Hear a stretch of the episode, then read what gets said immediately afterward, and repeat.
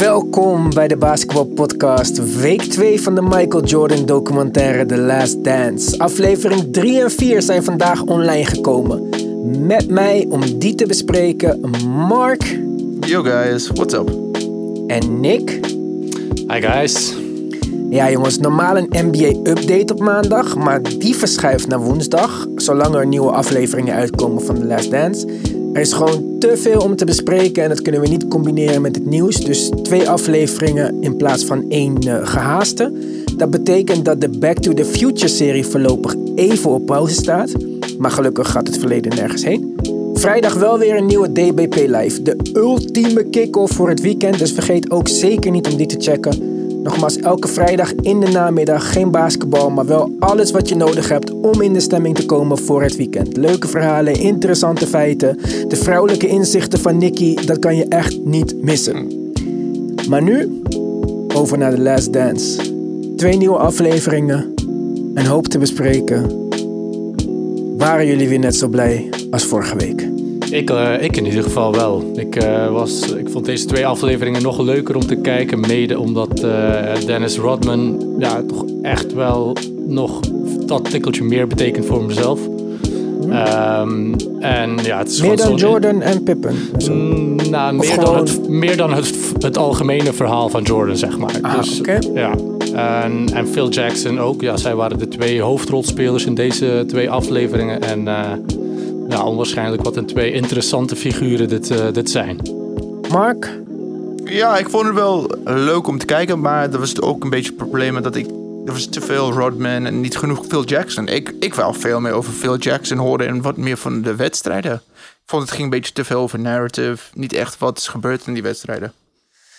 Ik uh, had van het weekend de Rodman 30 for 30 gekeken voor Better or Mhm. En daar was ik echt zo van onder de indruk. En dan was dit was zeg maar dan een soort van vluchtige samenvatting van dat. En juist in die documentaire vond ik dat ze heel mooi Rodman en zijn karakter en, allemaal dingen die meespelen die mij lieten begrijpen waarom deze man is zoals die is. En dat zag ik weer niet echt terug in deze. Dan komt Phil Jackson met uh, iets waar ik het zo nog over wil hebben. Triangle, Jerry Krause. Uh, allemaal dingen wat ik dacht, ja oké, vertel me dat uitgebreid. Maar daar gingen ze dan weer vluchtig overheen. Om een, het was, deze aflevering waren voor mij een soort van... Een beetje chaotische... Te korte samenvattingen van te grote stukken. Het gaat over hele veel Jack Jackson uh, ascent van niks naar head coach. Over Dennis Rodman. Over de Bad Boy Pistons uh, serie over dat laatste jaar, waar, wat ons beloofd was, zie ik het minste van alles uh, in deze twee ja, afleveringen. Ja. En qua dat zat ik een beetje zo te kijken van ja, oké, okay, ik, ik, heb nu weer een hoop, hoop informatie gehad. En als ik alle tien afleveringen tot mijn beschikking had en ik mocht nu doorgaan, dan was het prima geweest. Hmm. Maar ik heb nu voor deze week misschien twee dingen geleerd. En niet dat alles in het teken van leren staat of zo, maar wat ik zei, het, het stukje over uh, de triangle, waar we zo nog even op terugkomen. En ook over Rodman, dat hij uh, rebound posities gaat uh, oefenen met behulp van zijn vrienden die dan schieten. En dat hij weet dat als Larry Bird de bal schiet, dat de bal spint en anders. Ja, dat vond ik fantastisch. Dat, dat, ik had niet eens over nagedacht dat iemand rebounden zo benadert. Ik dacht dat hij gewoon een een goed gevoel had voor de bal. Maar ja. er zit dus veel meer achter. Dat wist ik echt, echt, echt niet. Oh nee, dat, uh, dat was een van de dingen die me al een tijdje geleden opgevallen waren. Dat het, het is niet zomaar je best doen en, en, uh, en een beetje geluk hebben. Nee, het is echt een, een, kunst om in te schatten waar die bal gaat vallen. En, en ja, het is ook een beetje gokken waar die bal komt, maar beredeneerd gokken. En uh, ja, ik denk dat we één ding wel kunnen... Als er, als er één ding is dat we hebben geleerd, is dat Dennis Rodman ook wel van gokken houdt. Gezien zijn Las Vegas verhaal. Ja, volgens mij was het meer de drank in Las Vegas die ja, hem aansprak ja, dan... Uh, en de Carmen Electra, die er ja. trouwens nog aardig uitzag uh, voor haar leeftijd. Een stuk beter opgedroogd dan Dennis Rodman zelf. Ja, ja. Zij was zeker de MVP van de aflevering, vond ik. ik was echt verbaasd toen ik haar zag weer, hoe goed ze eruit zag. Ik ook, want vergeleken bij Pamela Anderson of zo, is zij wel beter geaged. Niet eens daarover praten. Ja, kijk, wat ik ook leuk vond, wat we in het begin alweer zien, is de serie tegen Cleveland. Hè, voordat we bij het Bad Boy Piston gedeelte komen. En die, uh, dat, dat schot over Greg Ilo.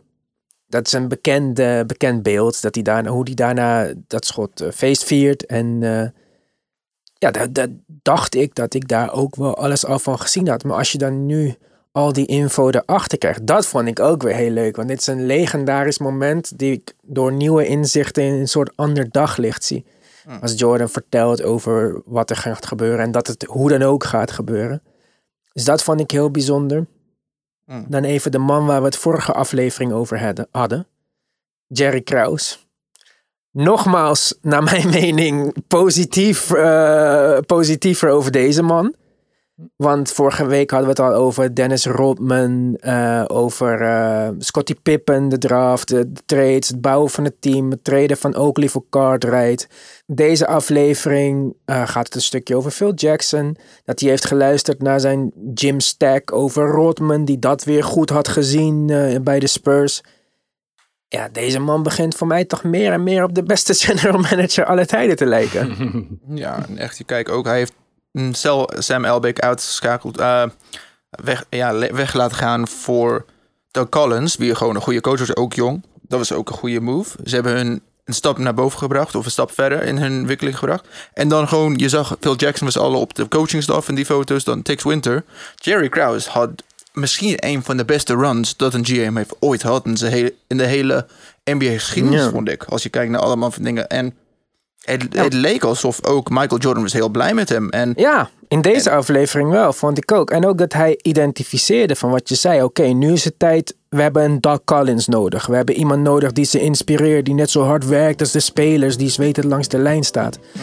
Maar ook gewoon het seizoen nadat diezelfde Doug Collins naar de Eastern Conference Finals leidt, hè, à la Masai deed met uh, die coach die naar de Pistons is gegaan. Hoe heet hij? Dwayne Casey. Dwayne Casey. Ja, identieke situatie. Nick Nurse op de bank, hè? de offensive mm. genius, de, de, de rare spelletjesman. Ja, Dwayne Casey doet het heel goed, brengt ze super ver. Wat je zei, ook een coach die in het buitenland hebt gecoacht en zo. Het lijkt bijna of Masai deze move een beetje heeft gestolen van... Uh, maar ja, dus hij doet het inderdaad zo. Hij brengt Phil Jackson on board. En op het moment dat het, dat het tijd daar is, dat hij identificeert van dit werkt niet met Michael Jordan als de Lone Ranger. En ja, we hebben meer een teamspel nodig. Schuift hij niet eens Tex Winter naar voren. Een wat oudere meneer. Maar ook daarvoor ziet hij weer een, een perfect soort van uh, omhulsel. Wat deze hele filosofie en speelstijl kan uitdragen naar de groep. Ja, ik, ik was echt, ik ben alleen maar onder de indruk van Jerry Krause. Meer en meer. En ik was echt een beetje teleurgesteld in Doug Collins ook. Want hij zag zo goed bitter, uit. ja, en dan ging hij ook zo doen over Tex Winter. Gewoon niet eens luisteren. En ik maar was ook een, jonge coach in die tijd, hè? Ja, maar nogmaals. Je hebt gewoon goede mensen rond je. De, gewoon de beste coaches. Zoals je ziet ook met Phil Jackson. Ze nemen gewoon advies aan boord. Niet altijd goed advies, maar zo ga je veel verder. Je ziet de beste coachingstaffs in de NBA nu... hebben meestal één of drie andere coaches... of gewoon echt goede adviseurs op het team. Ja, ja misschien is het daarom gekomen ook zo. Hmm. Wat, wat vond je van het, van het feit dat gewoon Jordan veel blijer was met Doug Collins in het begin dan Phil Jackson? Ja, het is ergens uh, wel natuurlijk als hij, uh, zeg maar, hij, wil gewoon de bal elke keer. En uh, ja, hij, hij liep over ja, al die first round exits in de playoffs enzovoort.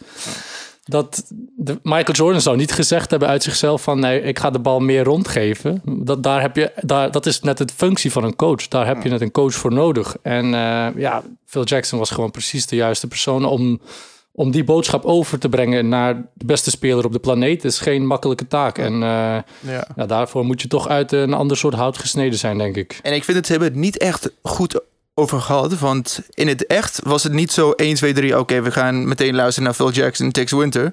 Dit is gewoon een paar maanden in het eerste seizoen toen ze samen speelden. Jordan was niet heel blij met dat. Ze hebben gewoon gezegd, oké, ik geloof Phil Jackson. Eh, ook met de Doug Collins naar Phil Jackson hebben ze gewoon... ja, ik wist zes maanden van tevoren dat het misschien zou gebeuren. Maar dit was echt grote nieuws toe. Ze hebben het gewoon in 1, 2, 3. Ja, oké, nieuwe coach, ja. Ja, vond ik ook heel kort. En inderdaad die overgang niet echt goed in beeld gebracht. Dat, dat stukje over de triangle en die beelden van Tex Winter vond ik echt fantastisch. Maar ik snap ook wel weer dat dat misschien voor een breed publiek, waar deze documentaire toch voor gemaakt is, niet het interessantste is om uitgebreid aan bod te brengen.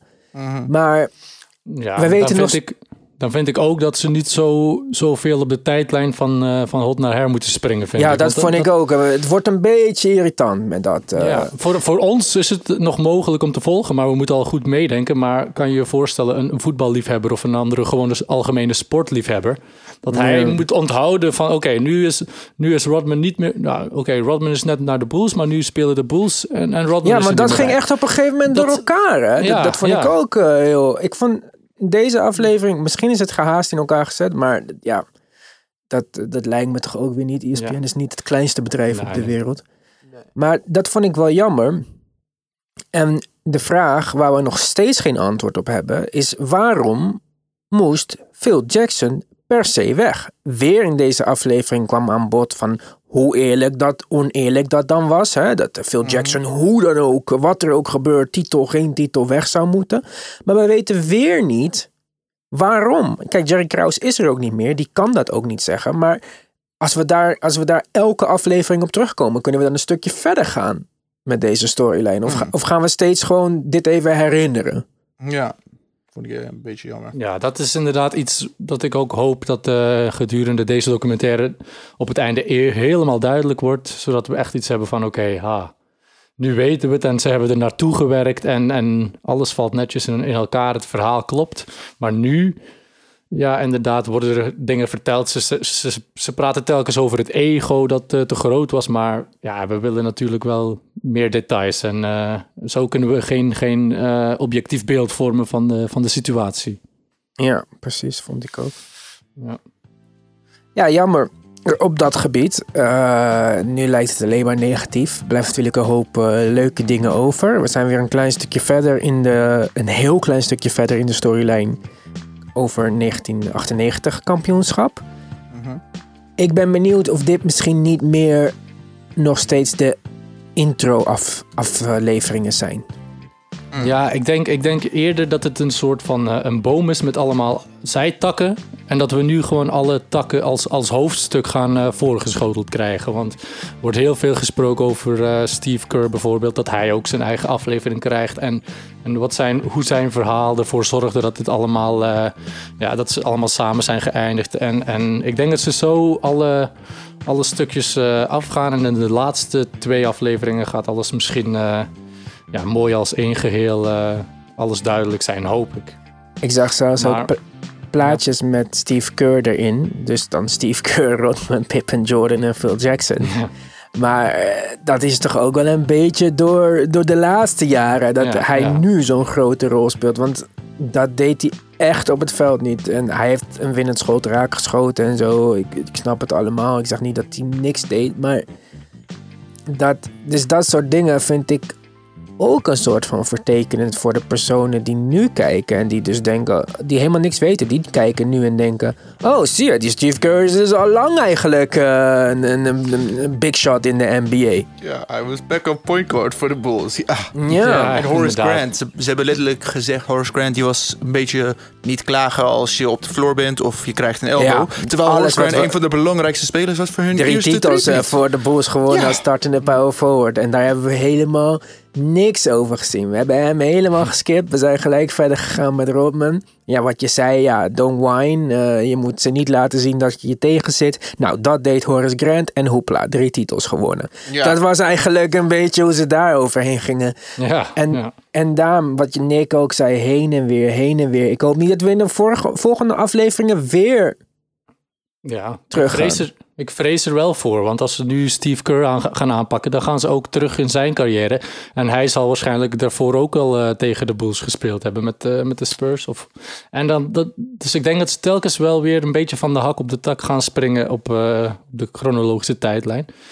Maar um, ja, wat je zegt inderdaad, het succes van Steve Kerr na zijn, na zijn Bulls hoofdstuk, dat speelt blijkbaar toch nog wel voor een grotere rol mee dan dan dat hij toen had bij de Bulls.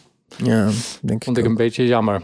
Maar langs de andere kant. Yes, breng wat positiviteit, Nick. Want dat uh, is wel het ja, nee, punt positiviteit. in de ja, nee, een verklaring gewoon. Ja, je hebt Michael Jordan, misschien wel de meest interessante sportman aller tijden.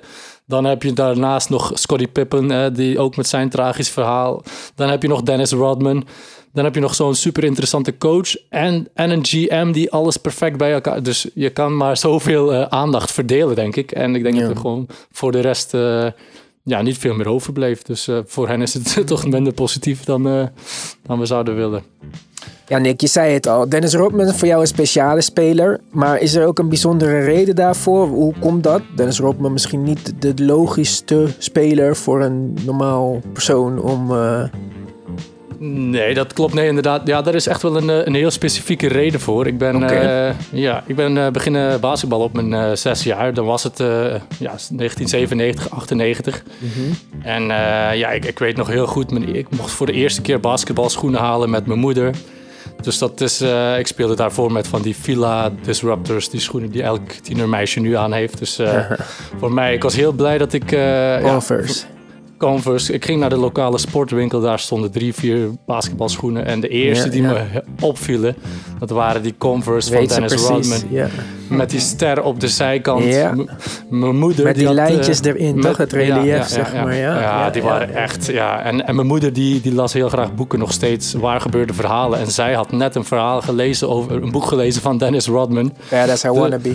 Ja, inderdaad. Dus ik was. Ja, ik denk, ja, eerlijk gezegd, als ik er nu achteraf over terugdenk, dat, dat is precies hoe mijn, uh, mijn obsessie voor uh, schoenen begonnen is. Dus, ik, ah. ik, ja, dus ik ken Dennis Rodman eigenlijk al voor ik Michael Jordan kende. Want in die tijd kende ik gewoon nog niemand. Ik wist gewoon één ding. Die fila's, daar kan ik niet mee basketballen. Ik moet, niet, ik moet basketbalschoenen Mijn lievelingsbasketbalschoenen waren fila's. Ja? Ik, ik, zoek ze al jaren, ik kan ze niet vinden en het frustreert me zo erg. Ik zal even kijken als ik bij mijn vaders huis ben of er nog een foto is, maar misschien kan jij ze identificeren voor mij. Ik weet dat Grant Hill met Vilas gespeeld heeft. Ja, dus weet ik, Jamal Mashburn, die had ik allemaal niet. Ik had andere films en ik, uh, of andere Villa's. En ik weet nog heel goed dat, ik weet niet of jullie dat nog weten, maar er was vroeger een Australische serie op Nederland 3. Ja, dus dat zitten we al bij twee mensen nu fout. Maar dat heette Heartbreak High. Ja, nee. En in Heartbreak High was een karakter, die heette Ryan. Ik weet dit nog precies, hè. En die wou deze villa's en die had ze uitgeknipt en op de koelkast geplakt. En dat waren hele dure villa's. En daardoor ging je iets illegaals doen. Ik weet dit nog allemaal. dit is zeker twintig jaar geleden. Maar ooit ga ik deze hele serie... Nou, misschien nu, want ik heb toch, niet, uh, ik heb toch tijd over. Ga ik deze hele serie opnieuw kijken om erachter te komen... Ja, ja, ja. Hoe die nou, villa's nou heten. Want ik kan ze niet vinden. Ja, leuk, leuk. Nee, maar uh, ja, inderdaad. Die, uh, ik, ik ging eigenlijk vragen hierna, wat waren jullie allereerste basketbalschoenen? Want bij mij... Oh, ja, eerste weet ik niet. Nee, of je eerste waar je blij mee was, zeg maar. De eerste waarvan je zei, oh, dit, als ik ja, deze... deze, schoenen... deze had echt, dit zijn een van de weinige schoenen die ik uh, heb gedragen tot er een gat in zat, zeg maar. Ja, ja, ja. De nee, meeste schoenen ook. heb ik niet versleten, omdat ik heel zuinig ben. Ja. Maar deze had ik echt... Uh... Of omdat je niet zoveel mocht spelen? Of, uh... ja, nee, ik mocht heel veel spelen. nee, nee. Ah, oké, oké. Okay, Ik heb um... ook uh, Jordans gehad. Ja. Maar die hebben nooit lekker gezeten voor mij. Ik had... Ja. Ehm, ik weet niet welk nummer dat is. Ik vind ze ook niet mooi. Maar dat waren de Jordans die er op dat moment waren. Ja. Maar oké. Okay. In de documentaire komt ook terug hoe Dennis Rodman traint. Ja. Kan je ook zien in de documentaire over Dennis Rodman. Die echt nogmaals zeker de moeite waard is om even te kijken. Hij gaat dus een wedstrijd spelen. Daarna gaat hij trainen. En dan gaat hij gewoon de hele nacht feesten. Dat is een beetje de, de routine van Dennis Rodman. Mm En in de documentaire, en deze documentaire komt dan naar voren dat hij op een gegeven moment naar Las Vegas gaat. We zien niet al te veel details, maar hij komt te laat terug. Michael Jordan gaat hem halen in een hotelkamer. In zijn bed ligt Carmen Electra onder de deken. En ze zegt: Kom op, we moeten gaan trainen. Op de training aangekomen wil Phil Jackson een, een voorbeeld stellen en hem laten werken, zodat hij weer in de, in de ja, swing komt van het bewegen. Maar Michael Jordan had zoiets van: Ja, rot op, ik ben niet weggegaan. Ik heb geen vakantie gehad, ik heb geen zin daarin. Dus die zei iedereen: Loop zacht, ik ga joggen.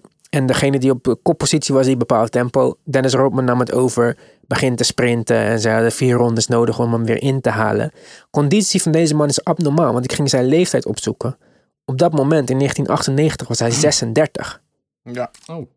Dus wij hebben het altijd over LeBron en zijn fantastische fysieke gesteldheid. Maar deze man was 36 en was niet het einde van zijn carrière.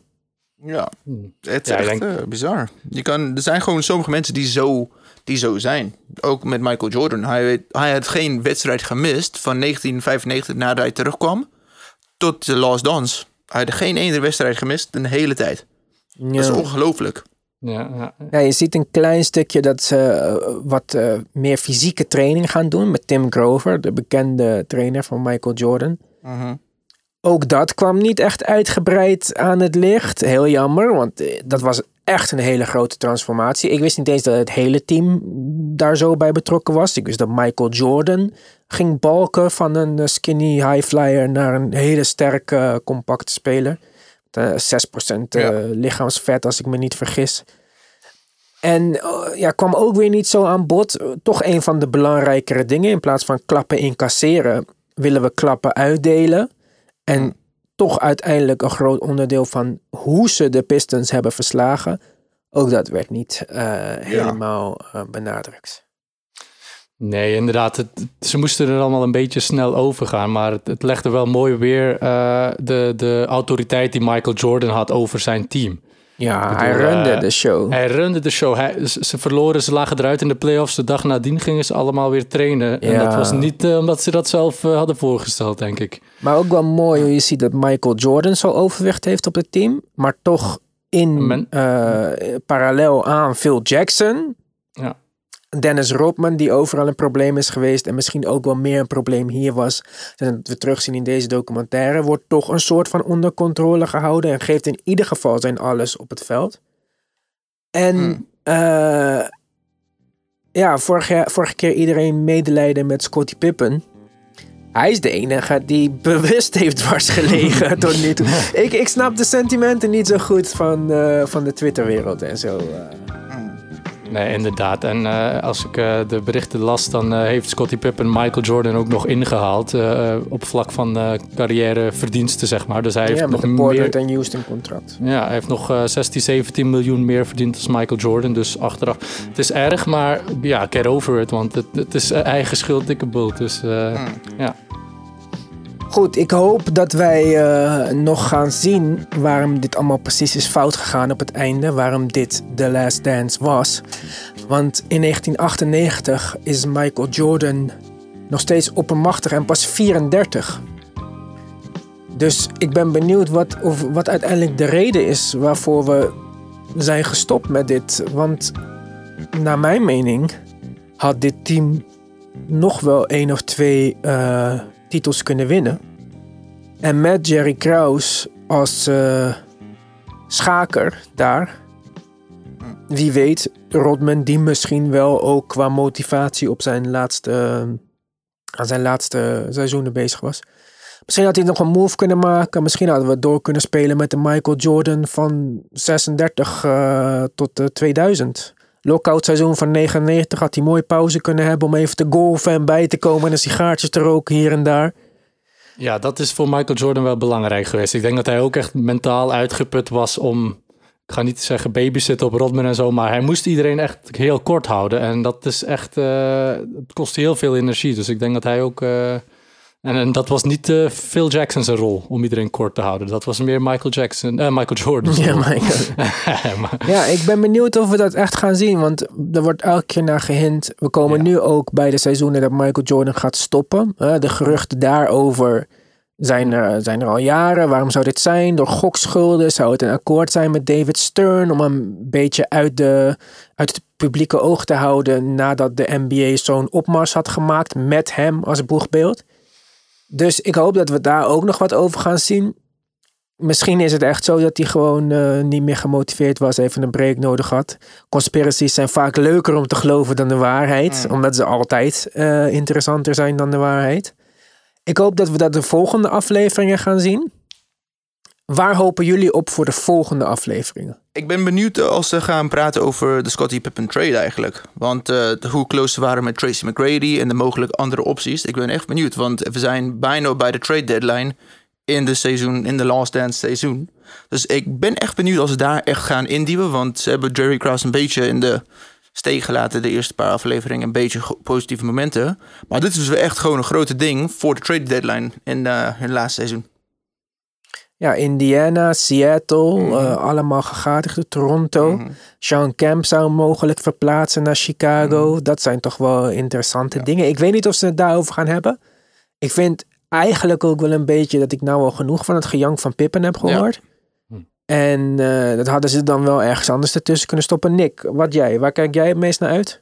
Ja, het liefste wil ik uh, dingen, dingen zien die ik nog niet wist. Dus ja, Ik, ik, weet niet wat ik niet weet. Dus, uh, ja, wat, een mooie, wat een mooie uitspraak. Maar ja, maar dat is wat ik wil zien. Um, en ik vind het gewoon heel interessant om die interacties te zien tussen de spelers. Dus voor mijn part, ja, gewoon. Ik denk dat die documentairemaker wel weet wat hij doet. Dus uh, ik, ik, kijk, ik tel gewoon af naar de volgende aflevering. Ja, Ivan? Ja, ik hoop wel dat we wat meer gaan zien van, de, van, van dat seizoen, 97, 98. Alleen historische dingen zijn leuk, maar die weet ik over het algemeen wel. Plus, dan zit ik twee uur te kijken voor ongeveer anderhalve minuut aan nieuwe informatie. Mm. Dus dan, dan zie ik liever dit drama en dit Michael Jordan niet mogen en uh, alles wat mij beloofd was, zeg ja. maar. Trainingssessies, die soort dingen. Ja, ik keek ook wel meer uit naar de eerste aflevering dan naar deze. Maar nu heb ik ook niet zoiets van... Oh, ik wou dat 5 en 6 er al waren. Ik kan echt niet wachten met verder kijken. Want er is niet voor mij echt een spanningsboog opgebouwd. Ja, nee, inderdaad. Ja, klopt. Maar we gaan het zeker volgende week weer bekijken. Hopelijk komt er dan uh, meer nieuwe info aan bod. Al eerder genoemde documentaire van uh, Rodman For Better or Worse, 30 for 30, ESPN. Mhm. Google het, kijk die. Als je hebt genoten van Dennis Rodman in deze afleveringen. Mhm. Voor nu zeggen wij tot ziens. Woensdag zijn we er weer met een NBA Update aflevering. Al het laatste nieuws. Bijvoorbeeld over de Bulls General Manager van 2020, die vandaag bekend is geworden. Maar wij nog even hm. geheim houden voor jullie die niet het nieuws eh, op de voet volgen. Vrijdag zijn we weer met een DBP live aflevering. Bedankt alle ook voor het luisteren naar die aflevering. We wisten niet zeker of jullie het leuk zouden vinden, iets anders dan basketbal. Maar het wordt goed ontvangen, dus daar zijn wij ook blij over. Voor nu wil ik jullie bedanken voor het luisteren en tot de volgende keer. Later guys. Yo.